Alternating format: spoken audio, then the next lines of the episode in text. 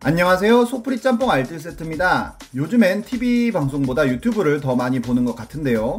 TV보다 훨씬 더 자유로운 표현을 할 수 있는 것들이 유튜브를 포함한 인터넷 방송의 장점이자 단점인 것 같습니다. 이런 노빠꾸 막장 방송들이 인기가 많기도 한데요. 우리나라의 예전 방송들도 노빠꾸가 많았었는데 도전 지구 탐험대 같은 방송들을 예전 영상에서 소개시켜 드리기도 했었습니다.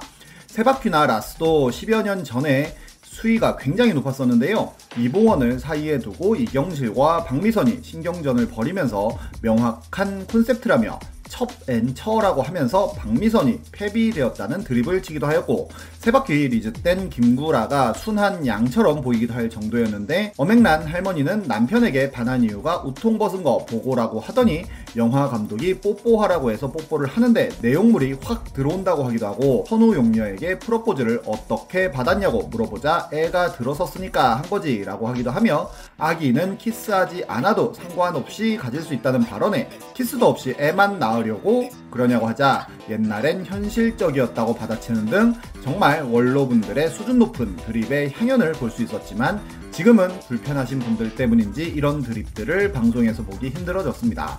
이번엔 이렇게 지금 하라면 절대 못할 옛날 노빠꾸 방송들을 모아봤습니다. 그럼 한번 볼까요? 첫 번째는 기막힌 외출입니다. 기막힌 외출은 2007년부터 2013년까지 코미디 TV 오리지널로 제작된 예능인데요. 개식스로 불리우는 6명의 개그맨들이 버라이어티 프로그램 MC가 되기 위해 훈련을 한다는 컨셉으로 이른 아침에 모여 자정 이후에 같이 잘 때까지 하루를 보내는 내용인데 1박 2일보다도 더 일찍 시작했던 야생 버라이어티의 원조 프로그램입니다.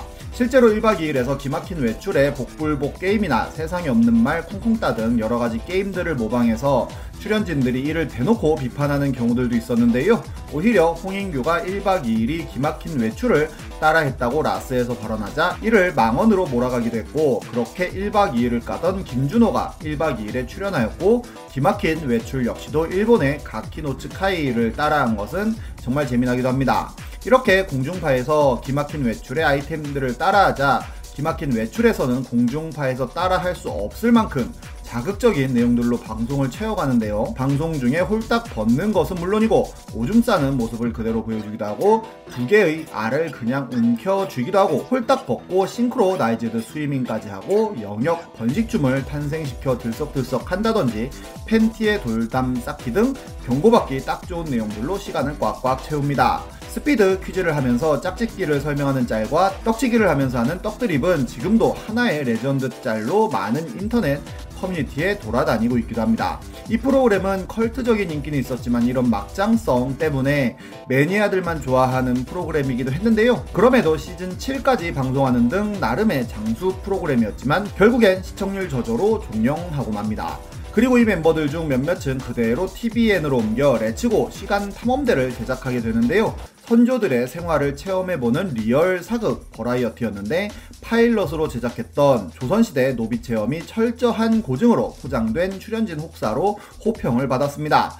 장동민은 닭지게를 지고 20km가 넘는 길을 걸었고 전통 발화 방식의 재래식 불 피우기를 하기 위해 전 출연진이 4시간 동안 불을 피우기도 하며 조세호가 못해먹겠다고 도주하여 현실 추노가 벌어지기도 하는 등 레알 조선시대를 보여줬었는데요. 조선시대뿐만 아니라 선사시대 등 여러가지 시대를 방송했고 선사시대 편에서 유상무가 도미인 줄 알고 잡은 물고기가 알고 보니 새끼 상어였는데 실제로 유상무를 물기도 합니다. 또 알고 보니 제작진이 풀어놓은 물고기여서 더욱더 큰 충격을 주기도 했습니다. 시간 탐험대 역시도 매니악한 인기를 모았지만 제작비 압박에 결국 종영하였고 중국에서 판권을 사서 제작하였는데 중국 사천위성 채널에서 최고 시청률을 기록하였다고 하네요. 다음은 보야르 원정대입니다. 보야르 원정대는 프랑스에서 31시즌째 하고 있는 프로그램으로 포트 보야르라고 하는 해상 요새에서 여러 가지 퀴즈와 체력 대결을 통해 보물을 찾는 연예인들의 모험을 그린 작품인데요. 2003년 SBS에서도 프랑스와 합작을 하여 지금과도 굉장히 큰 스케일이라고 느껴질 정도로 엄청난 블록버스터로 준비하여 방영합니다. 그때도 탑티어였던 이효리와 남희석의 진행과 함께 강타, 임창정, 비 등 최고 인기 연예인들을 데려가서 촬영을 진행했는데요. 이 호랑이들이 나름 이 프로그램의 마스코트이기도 했는데 당시에 진행했던 미션들은 정말 말 그대로 노빠꾸였습니다. 굉장히 높은 곳에서 외줄타기를 한다든지 엄청 깊은 바다를 수영해서 가기도 하는 등 굉장히 위험한 미션들을 시킨 건데요. 안전장치는 허리춤에 매달린 줄 하나로 딱 봐도 사고가 나면 큰 대형 사고가 날 만한 방송이었습니다. 김수로는 힌트를 얻기 위해 이렇게 날벌레들이 날아다니는 공간에 얼굴만 들어가기도 하고 쥐가 가득한 항아리에서 힌트를 꺼내기도 하고 거꾸로 가는 자전거를 타거나 암벽 타기 등을 하는 등의 Assassin Creed 못지않은 액션을 보여주기도 하고 물이 점점 차오르는 곳에서 진행을 하는 등 강심장들이 아니라면 아예 진행조차 못했을 것 같기도 한데요. 이런 진행들이 손에 땀을 쥐게 하여 굉장히 흥미로워하는 분들도 있었지만 너무 기괴하다고 무서워하는 분들도 있었습니다. 공익성 담보를 하겠다며 게임을 통해 획득한 금화를 부르이웃 도끼로 활용한다고 하였는데 총 제작비 10억 원을 쓰고 1화 최종 상금 50만 원을 전액 부르이웃 도끼 성금으로 쓴다고 하여 조롱받기도 했습니다. 이런 위험한 프로그램은 일본이 정말 많은데요. 오야르 원정대는 아니지만 탈출 게임 대로라는 프로그램에서는 길을 걷다가 갑자기 바닥이 꺼지기도 하고 퀴즈를 못 맞추면 모래가 가득 차서 사람을 파묻기도 하고 역시 상자를 풀지 못하면 물이 가득 차기도 하는 등 정말 위험한 방송을 하기도 했었습니다. 이때의 이런 포맷들이 지금의 대탈출을 만든 것도 아닐까 싶기도 하네요.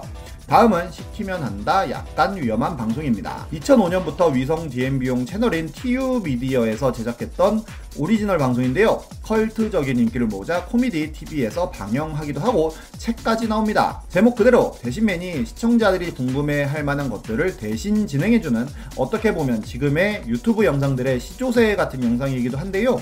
이미 공중파에서는 스펀지나 호기심 천국 같이 호기심을 해결해주는 프로그램은 있었지만 지상파다 보니 어느 정도의 한계는 있었기에 거기에서 충족시키지 못했던 욕망들을 시키면 한다로 해결합니다. 이때 대신맨으로 출연했던 정상수 씨는 이때의 인기를 발판으로 지상파에도 진출하기도 했는데요. 삼겹살을 아스팔트에서 구워 먹는다든지 달리는 버스에서 짜장면을 시켜 먹거나 수갑을 차고 가서 열쇠집에 가서 풀어달라고 하기도 하고 소주, 맥주를 정수기에 넣어보기도 하고 비빔냉면을 이모한테 비벼달라고 하기도 하고 전이경용 방패로 방패연을 만들어 보기도 하고 물 대신 우유를 넣어서 밥을 짓기도 하고 스팀 청소기로 냉동 만두를 쪄먹고 피자 핫소스를 눈에 넣는 등 그나마 정상적인 실험도 있지만 차력사처럼 돌판을 배 위에 넣고 망치로 내려친다든지 숯불 위를 맨발로 뛰어가기도 하고 뽁뽁이로 사람을 감싼 후 차와 충돌하는 등 위험한 실험도 많이 합니다. 그리고 높은 곳에서 떨어뜨리면 닭이 날 수 있을까?